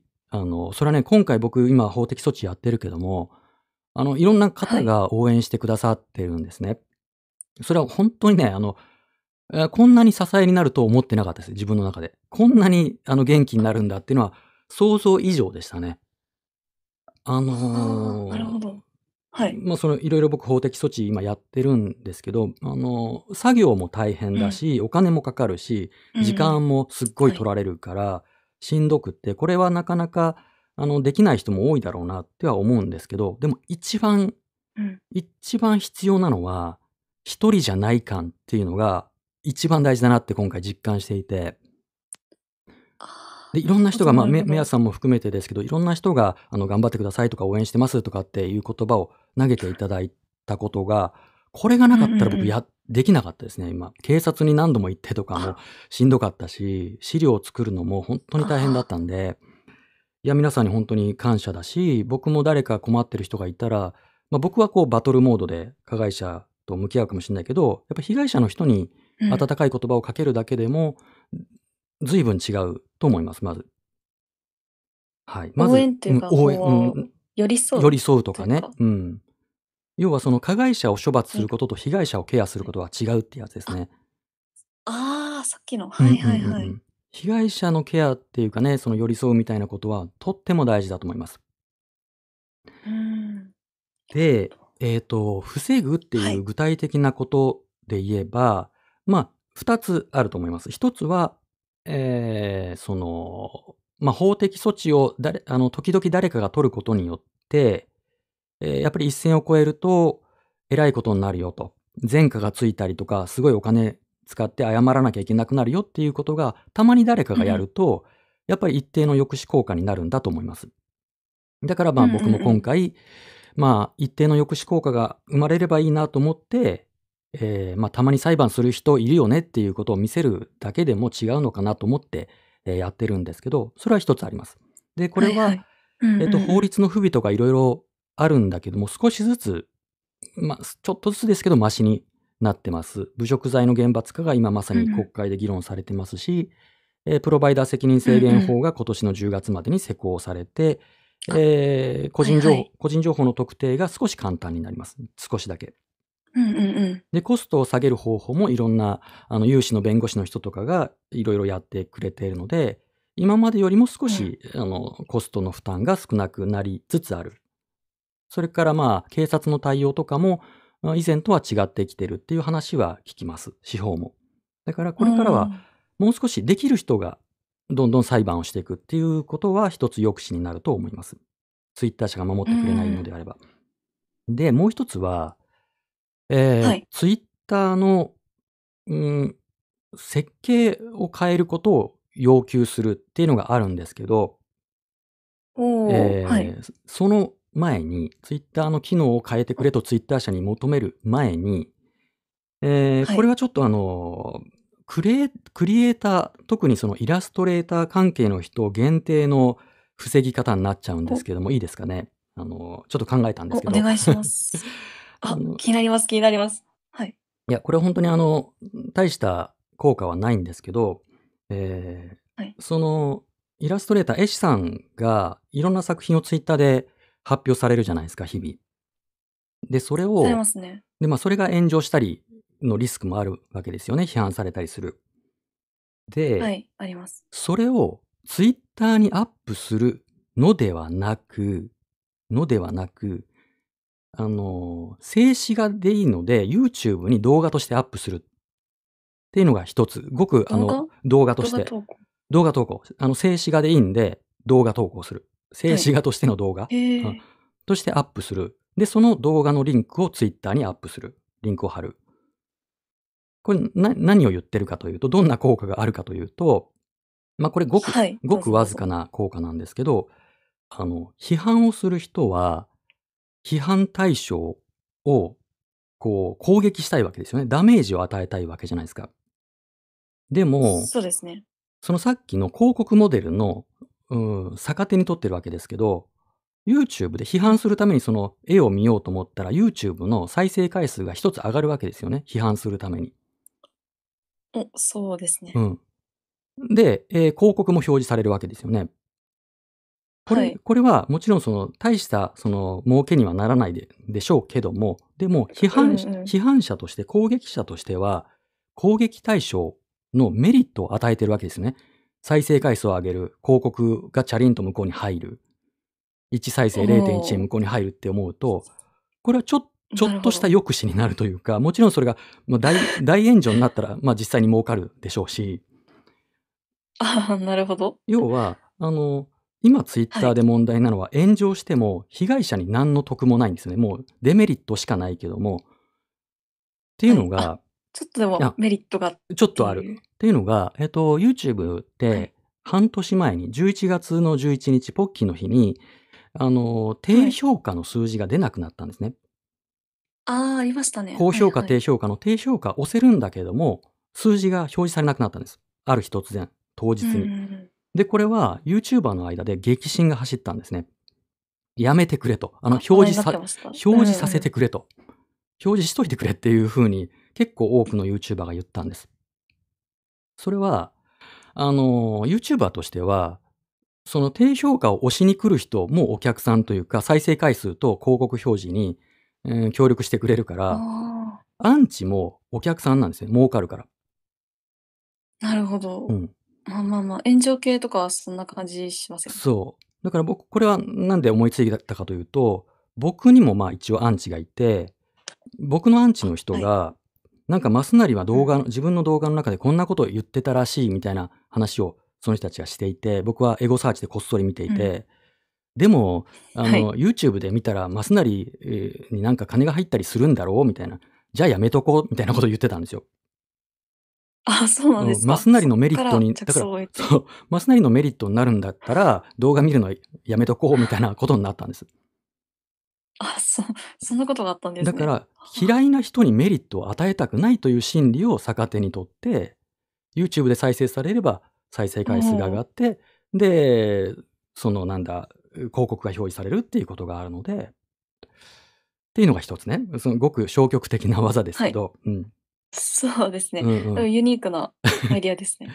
で、えっと、導入してほしい、ツイッターに導入してほしい機能としてはふたつあって、はい。一つは、これも YouTube の機能おをそのまま導入してほしいんですけど、YouTube のコメント、チャット欄とかコメントの、えーブロック機能ってすごい優秀で、うん。と今こう、今もコメントいただいてますけど、僕がこの人嫌いだな、このコメントする人嫌だなと思ったら、まあブロックって普通にできるんですけど、ブロックをはいしてはい。も、その人は、相手は、同じように引き続きコメントを打てるんですよ。で、自分がブロックされたことにも気あ、がつかないんですよ。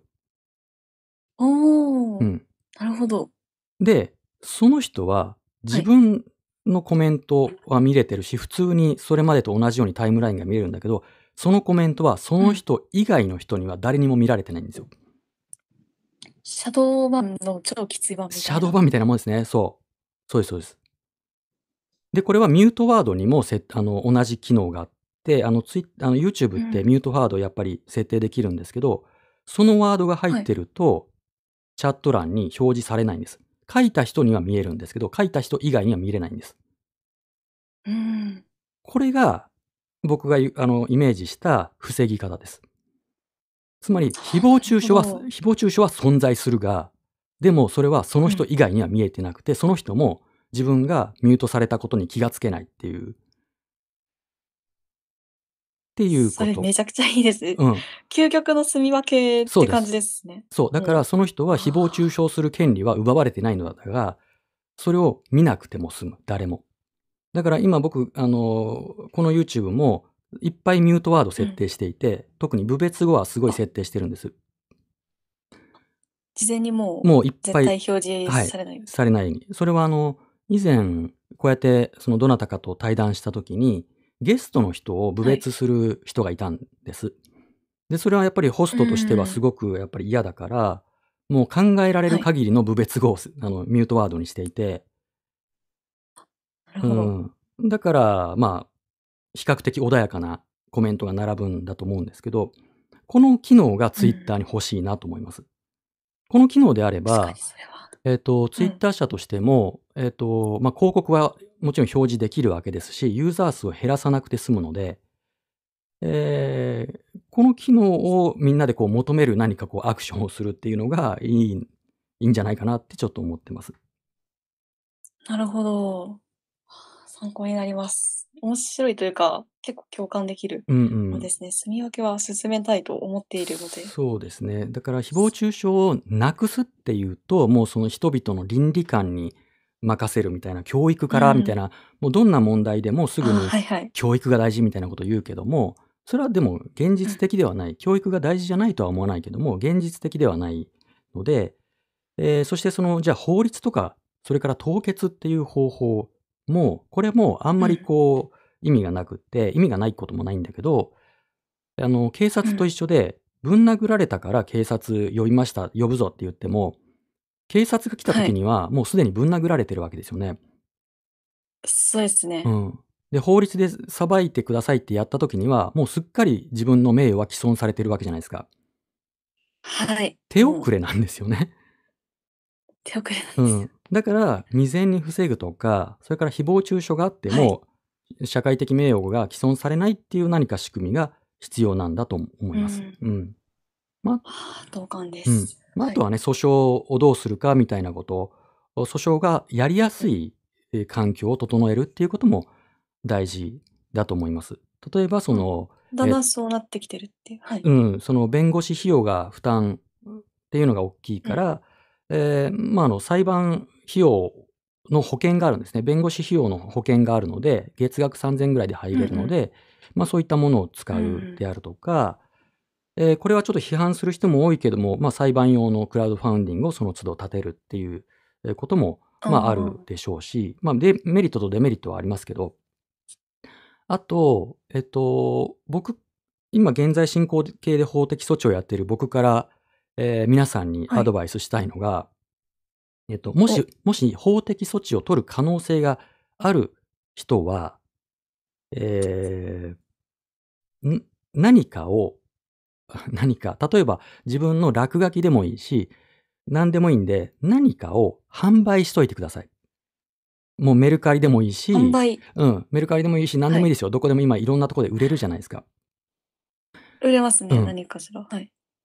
何かを売っていれば、その売ったものを、が、なんていうかな、自分のその、誹謗中傷で被害に遭った時に、自分はこうやってネットで物も売っているけども、これが売れなくなったみたいな風に、被害の実態が生まれるわけですよね。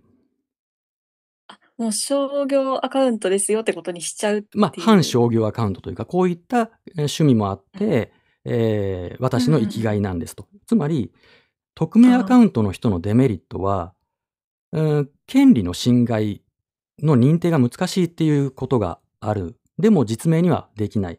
じゃあどうしたらいいかっていうと、うん、ネットで何かを売って、えー、それで何かの糧にしてると。それで別に食えなくてもいいけども。それは、確実に使える技ではないけども考慮されると思います。何かそこで売ってると実害があるって認定されると思うので、うん、だからなんかちょっと裏技的というか、うん、そうそうそう、今回その法的措置をやってて思ったのがそこですね。匿名の人が法的措置取るのは極めて難しいですけども、何かを売ってるっていうことがあれば実害が認定少しされやすくなる。絶対じゃないですけど多少足しになるなと思うので、あの、うん、特にそういうね、クリエイターの、メアさんが応援されてるクリエイターの人とかは、もうちょっとした絵も売れなくていいんで売っとく、ね、値段をつけてどっかに置いとくっていうことだけでもちょっと違うのかなって思いますね。ああ、うんうん。その代わりその、うん、コンテンツに著作権侵害があれば、今度は自分が訴えられた時にでかいですけどね、売ってたっていうことで著作権侵害、おおおお、なんだ今の、なんだ、大丈夫かな。なんか今、あ、大丈夫、大丈夫です。はい、大丈夫です。はい、はい、ごめんなさい。はい、はい、すいません。ぐらいですかね。まあ、他にもまあ、いろいろありますけど、うん、そんなとこですかね。うん。なるほど。はい。わかりました。ありがとうございます。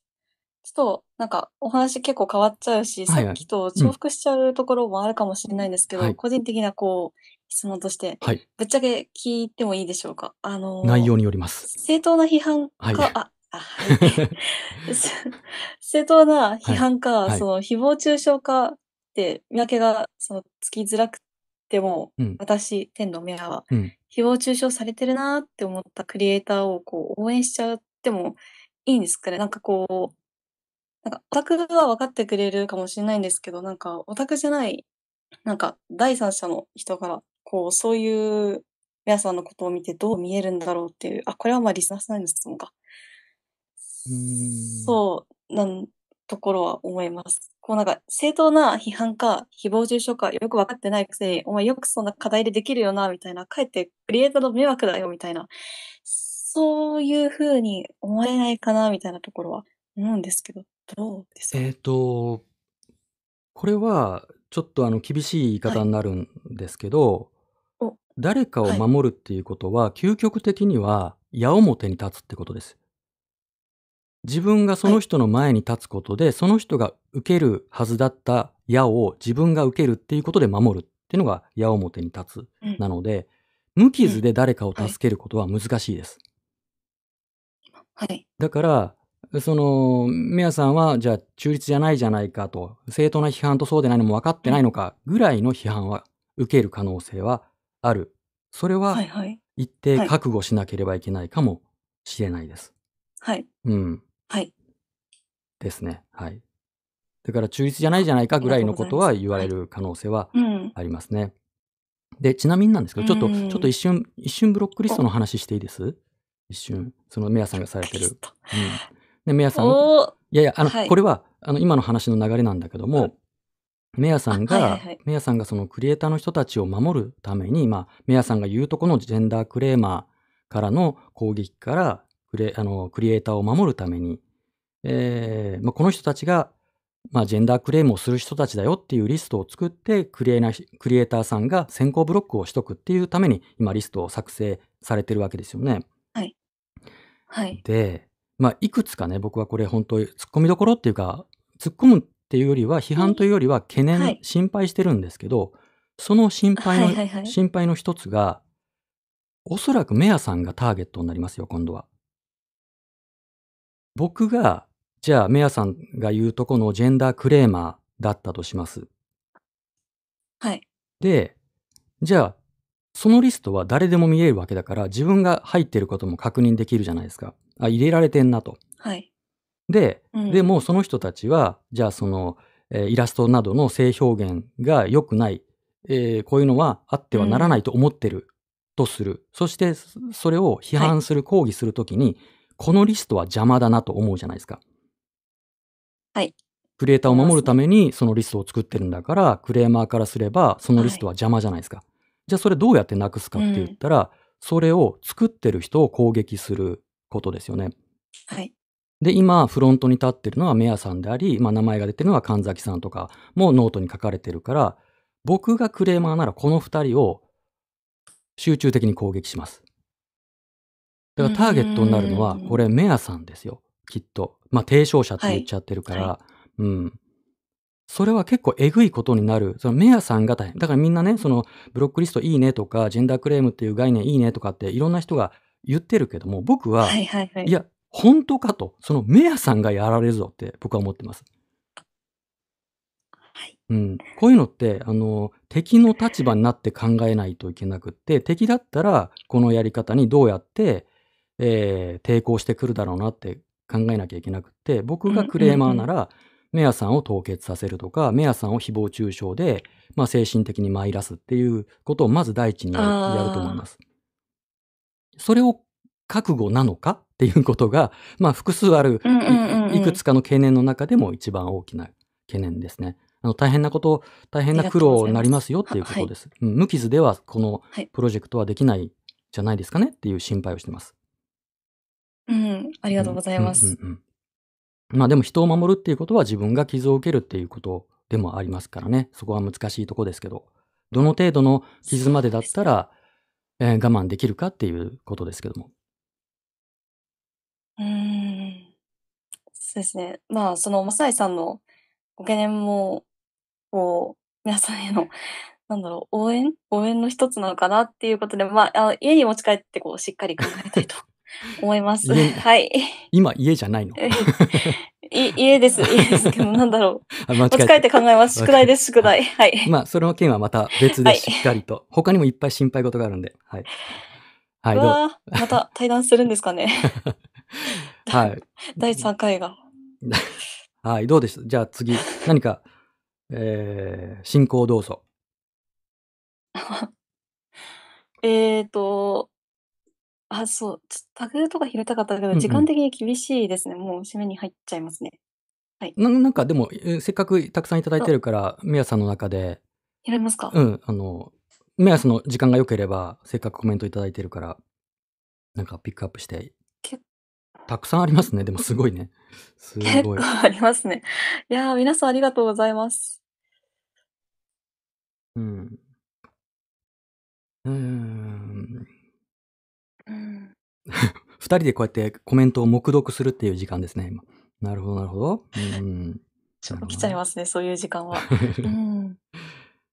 うん、そう、なるほどね。みんな、あの、読んでるからね。ありがとうございます。全然覚えてないですけど、読んでます。うん。いや、今ね、でもその、えー、メアさんはしっかり方で、しっかりした方ですし、アンチジェンダークレーマーの皆さんで守りますので大丈夫ですとか、えー、矢面に立つときは全部一人で請け負わないことも大事。でもそれ具体的に、具体的にどうやります？メアさんが集中的に、例えばメアさんの個人情報をどっかから、うん、拾ってきてさらされるとか、家族が攻撃されるとか、うんっていうことも十分考えられるわけですよね。で、もちろん、そういう心配なんですよね。うん、凍結とかもありうるわけですよね。集団で、まあ、今回、うん、まあそのアンチフェミ界隈ね、よく知らないけど、まあ、ゴンさんとか正式アロンさん最近立て続けに、えー、凍結されましたし、あー、まあそれどういうふうに凍結されたかわかんないですけども、まあターゲットにされたのかなっていうふうに思いますよね。えー、そんなふうに、うん、じゃあメアさんが凍結された。される前って分かんないですから、 あ, あ, る, しある日突然、ね、うん、せーのでやって来られた時に凍結されて、どうやって守ります皆さん、うん、だからこの、まあ、僕はね、そのそもそもこのそのジェンダークレーマーっていう言葉自体を批判しているから、あのそのリストももちろん批判してるんだけども、はい、でも今度はメアさんの立場に立った時に、はい、うん、そうやってクリエイターを応援するっていうのは僕も共感するが、そのそれを支援している周りの人たちはこれから何が起こるかっていうことをちょっとリアルに、メアさんはねそうやって言って言ってるけど、頑張るってや言ってるけど、本当にみんなメアさんを守れるのって思う。ある日突然凍結される、にチャンネルとかでごチャンネルとかでメアさんの個人情報がさらされる、メアさんの家族が攻撃対象になるって、これ今までいろんなケースで起こったことですよ。はい、これやっぱりね、はい、慎重になるべきだと僕思ってる。だってターゲットになるのはおそらく今で言えば、僕がそのクレーマーだったらメアさんと神崎さんをターゲットにする。名前が出てるから、あのフロントに立ってるから、うん、うん、守れるかな、うん、僕逆に守れないなと思う。メアさんサイドに僕がいたとして、僕はそうやって一気にターゲットになった時に守れるかな、メアさんや神崎さんを守れるかなって言ったら、ちょっと方法が思いつかないですね。裁判の手伝いならできますけど、うん、でもその時にはもう裁判で認められるぐらいのダメージは受けるわけじゃないですか。さっきのお話ですね、うん、もう被害があった後の裁判のね、じゃあクラウドファンディングで裁判費用を支援しますみたいなことはできるかもしれないですよ皆さん。でもその時にはもう取り返しがつかない被害を受けてるわけですよ。裁判で勝っても被害は回復されないんですよ。結構えぐいですよ本当にえぐい。実際にこうされてると、うん、こ, これをね、あの実際にこのなんていうの、勝つか負けるかは別にして、法的措置って本当に疲弊するし、あのリアルタイムで今感じてますけど本当に大変だし、まあ、あと普通にあの金もめっちゃかかるし、あの多くの人にはこれできないと思う、うん、だって自分の個人情報だって向こうに知られるかもしれないわけですよ今度は。これできる？大変ですよ皆さん。これをその皆さんとか神崎さんだけにその負担を負わせるのであれば、その前に別な方法、プラン A, A がブロックリストなのであれば、プラン B プラン C も同時に考えて、今のブロックリストだけで突っ走るんじゃなくて、これを始めたらターゲットになりますからね、うん、やり始めたら。はい、うん、はい、えぐいですよ、多分。皆さん本当に支援してる皆さん、ブロックリストを応援してる皆さん、本当にそこまで考えてる？本当に守れる？僕はちょっと心配、逆に。うん。批判、はい、批判者だけど心配です、僕は。だから未然に、誹謗中傷を未然に防ぐのであれば、ちょっと今回のブロックリストはハイリスクだと感じてます。あの、反論お待ちしてますよ。そんなことないとか、こうやったら確実に未然に防げるっていうことがあれば、また個別にご連絡ください。うん。僕はちょっと心配してます。ご懸念はごもっともですね。うんうん。ごもっともですね。はい。うん。うん。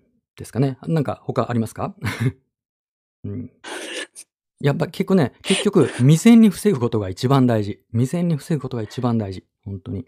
で、あ、じゃあこの呼びかけが今、普通に防ぐみたいな感じの。今僕は防ごうとしてます。う, うん。そして、なるほど、なるほど。はい。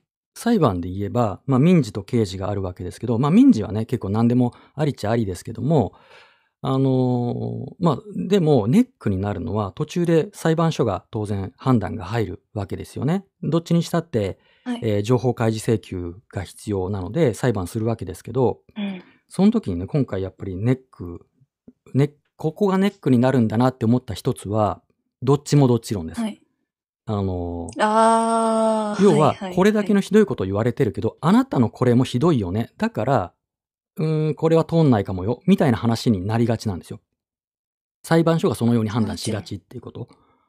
どっちもどっち論は司法の場ではなんか普通にあるみたいなので、向こうもひどいかもしれんけどもあなたもひどいよねみたいなことになっちゃうみたいなので、うん、だからそのじゃあメアさん言うところのジェンダークレーマーにメアさんがすごいひどいことを言われたと。でもそもそもこんな、はい、その侮辱するようなリストを作って、この人たちはクレーマーだって言ってリストを作って公開するっていう あ, あなたのこの行為が発端ですよねって言われますよ。うーん、うん、どっちもどっちもですねってなると思う。裁判とか法的措置の場に行けば少なくとも刑事事件ではそこはすごくネックになると思う。うん、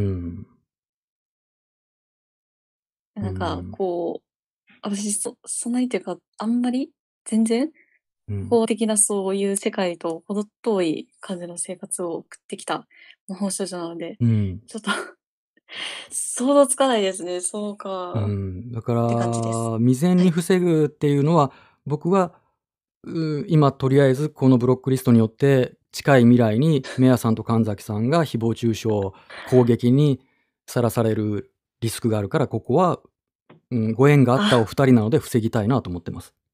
だから反対。そ, そこで伏線を。うん、ああ、はい、そういう。うん、はい、わかりました。はい。はい。はい。他何かありますか？なんか、いい感じのまとめをしていただいてもいいですし。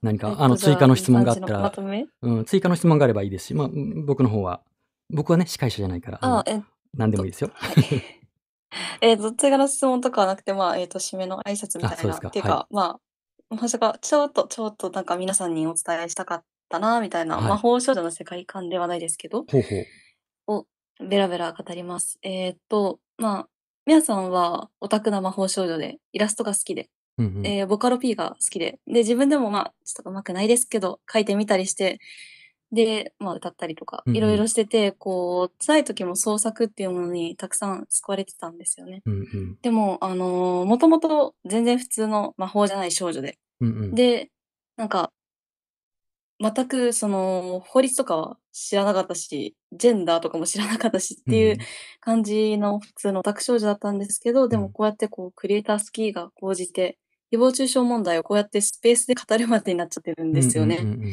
なんか、今まで考えたことがなかった法律とか人権とか名誉とか、うん、あと他人の心の痛みとか、うん、あと社会とか、なんかそういうことをたくさん考えるようになったんですよね。うん、で、なんかこうしてたくさんの仲間とかノートもくださったし、で、リスナーで今来てくれてる神崎さんとか、で、その尊敬できる先輩にも会いました。で、マサイさんにもこうしてお話ができてますね。ありがたいです。で、あのー、誹謗中傷、まあ、ジェンダークレーム炎上もですけど、すごい悲しいことなんですけど、まあ、ある意味きっかけにはなってるんですよね。こう、うん、自分がなんか人権とか名誉とかふわふわしたものを抽象的じゃなくて、すごい身近なところ、もう自分が何とかしたいっていうふうに考えられる、その手触りのあるものとして考えられるようになったんですよね。うんうん、で、あの、オタクって、なんか、まあ、私はあんま実感ないんですけど、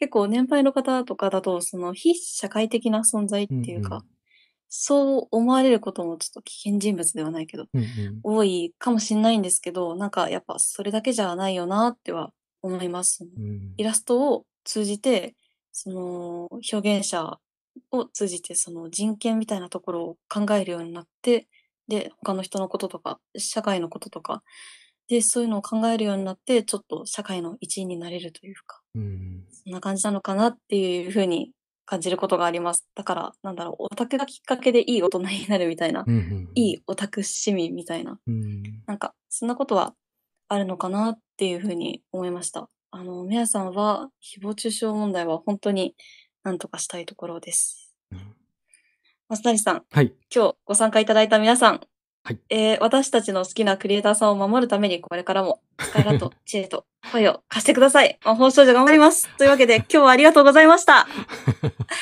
はいありがとうございました。どうでしたか、今日司会進行してみて。めっちゃ緊張しました。緊張した。いや、すごいあの素晴らしい進行でした。あの途中でどちらかったらどうしようかなと思ってましたけど、素晴らしい番組になりました。ありがとうございます。あかったです。ちょっとコメントは追い切れなかったんですけど、うんうんうん、すごいたくさんね今日コメントをいただいて、うん、あのじゃあちょっと僕の方からもちょっと誹謗中傷問題について一言なんですけど、お願いします。あの、はいね、その誹謗中傷名誉何がう損なわれるのかって言えば、一言で言えばまあ居場所であると。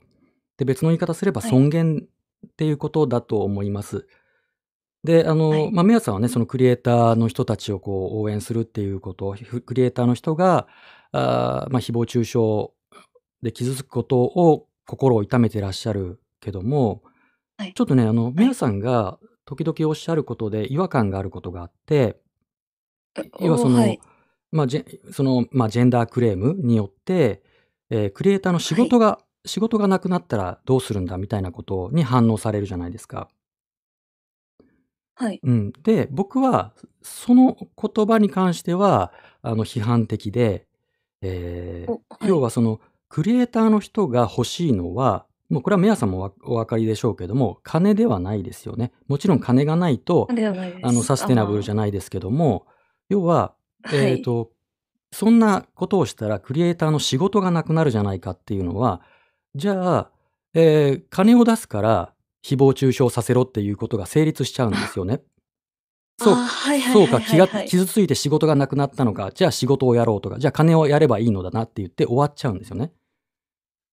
でもクリエイターの人がなぜ作品を作って、えー、世に出すのか、そしてその、えー、作品の愛好者は何を受け取ってるのか、お金と交換できるものなのか、そうではない何かなのかっていうことの方が僕は大事で、クリエイターの人はその作品を作ることで自分がこの社会に生きていていいんだっていう居場所、生きている、生きている実感とか、はい、生きている、はいはいえー、肌触りみたいなもの、みたいなものを作品作りで感じているんじゃないかと思うんです。そしてその作品を受け取った人も、はい、その作品を通してえー、例えばこの自分の内側にあるさまざまな葛藤とか欲望とか、うん、また美しさに対しての何か、うん、憧れみたいなもの、そういった自分の深いところにある、えー、思いを解放してくれること、その作品を通して自分の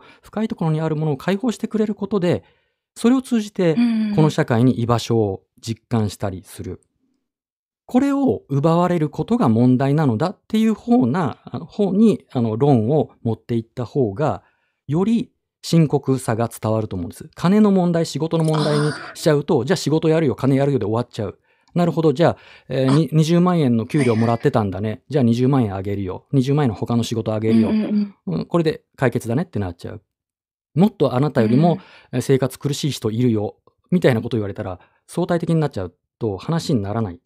でもそうじゃないとクリエイだからその反論じゃダメだみたいな感じですね、うん、そうですそうですそうですそうです。その仕事がなくなるじゃないかっていう反論は、はいはい、まあ弱すぎると思います。そしてそれは、えー、クリエイターの人にとってもちょっとだけ失礼かなという気がしてます。あのーあまあ、僕も一応その前写真家だっつってあの写真展をちょいちょい個展を開いてたりしたので、まあ、このクリエイターの端くれだったこともあるわけですけど、うーんその時に、まあ、僕もね作品を個展で売ったりしてましたけど、じゃあ、うん、うそのじゃあ自分の作品が何かで怪我されたととして、うん、金払えばいいんだろって言われたらやっぱり僕はそうじゃないって怒ると思うんですよね。金の問題じゃない、仕事の問題じゃないと。飢え死にしてもいいからこの作品を作るんだ。これを、えー、誰かに届けるんだっていうのがクリエイターという生き方だと思うんですね。そうですね。だからそれはもっとそのクリエイターが我々に届けてくれているものは何なのか、はい、その、まあ、デマとかいい加減な、まあ、クレームによって損なわれているものは何なのか。っていうのは金なのか仕事なのか、いや違いますよねっていうところをもっと掘り下げて、これはこの作品はこのクリエイターは私にとっての居場所を作ってくれたんだとか、生きる意味を与えてくれてるんだとか、クリエイターにとってもこの作品を作ることが、えー、生きる意味であり居場所でありなんだっていう風な論の方が僕はしっくりくるなっていう気がしてます。これはあの他の名誉毀損とかも、そうですね。あの誰にとってもそうだと思います。名誉を傷あの名誉毀損されるっていうことは、うんえー、金がその、まあ、僕は実名でやってるから実害があって金も、はい、あの仕事のリスクもあるんだけども誹謗中傷されると、はいはい、でもそうではなくって僕が僕であるっていうことがこの増成純という名前で、えー、識別されるわけだし、うん、この増成という名前は死んだ父親からもらった名前なので、うん、増成という増成純という名前はこれを汚されることは、うん、やっぱり僕にとってはもっと広い大きな意味がある。だから人は金がなくなっても必ずしも死ぬわけじゃないけども尊厳が傷つけられると自ら死を選んだりすることがある。尊厳っていうのはもう別な言い方をすれば居場所です。この社会にとこの社会に自分がいてもいいっていう実感のことだと僕は思ってます。それをそれを傷つけないでほしい。そして大事なのは、えー、誰もが誹謗中傷しうるっていうことです。誹謗中傷を絶対的にする人と絶対的にされる人がいるわけではなくて、自分がしていることが誹謗中傷と相手に受け取られることだってある。自分はその気がなくても、うん、多くの加害者は自分が誹謗中傷しているとは思ってません、うん、っていうことは自分、はい、僕たち一人一人がやっていること言っていることも誹謗中傷になっていることだってあり得る。それはすごく自覚しなきゃいけないなと思ってます、うん、人の尊厳人の居場所を奪ってはいけない。これを今日は伝えたいです。はい、以上。いやー、最後に結構深いお話をありがとうございます。ありがとうございます。すみません。いやー、ちょっとそこまでなんか考えていってなかった気がするな。いろいろ考えてみます。はい。ちょっとその誹謗中傷問題あの語り足りなかったので、今日好評だったらまた続編を皆さんお付き合いいただけますか。え？また。オファー、オファーしてくれたら受ける。メアさんがオファーしてくれたら受けます。あ、わかりました。はい。はい。また、あの、話したいとかね、別なテーマで話したいとか、はい、もっと続きをとかっていうのがあれば、あの、メアさんからのオファーだったら、あの、受けますので。あ、いいですか。うん、え、ありがとうございます。ぜひやりましょう。いやね、あの、一、はい、回で終わる話じゃないんでね、誹謗中傷問題とかっていうのはね。はい、そうですね、うん。結構深かったですね。なんか問題点もいろいろ。はい。あります。はい。ということで、えー、いいかな。皆さん、あの、お付き合いいただいてありがとうございました。あの、Twitter の方でも YouTube ライブの方でもたくさんのご意見、コメントをいただきました。後でじっくり全部読みます。はい。読みます。えー、今日のこの配信、アーカイブは、YouTube の方に、僕の YouTube の方に残しておきます。スペースには残らないですけど、YouTube の方に残しておきますので、よかったらまた、最初から聞いてくださいね。あとシェアとかお願いしますよ。あとチャンネル登録とか高評価とかお願いします。ということで以上でいいですか、皆さん。はい。はい。ありがとうございました。では今夜お付き合いいただいてありがとうございました。はい、誹謗中傷の防ぎ方、魔法少女、天路メアさんの企画でした。では、皆さんありがとうございました。メアさんもありがとうございました。ありがとうございました。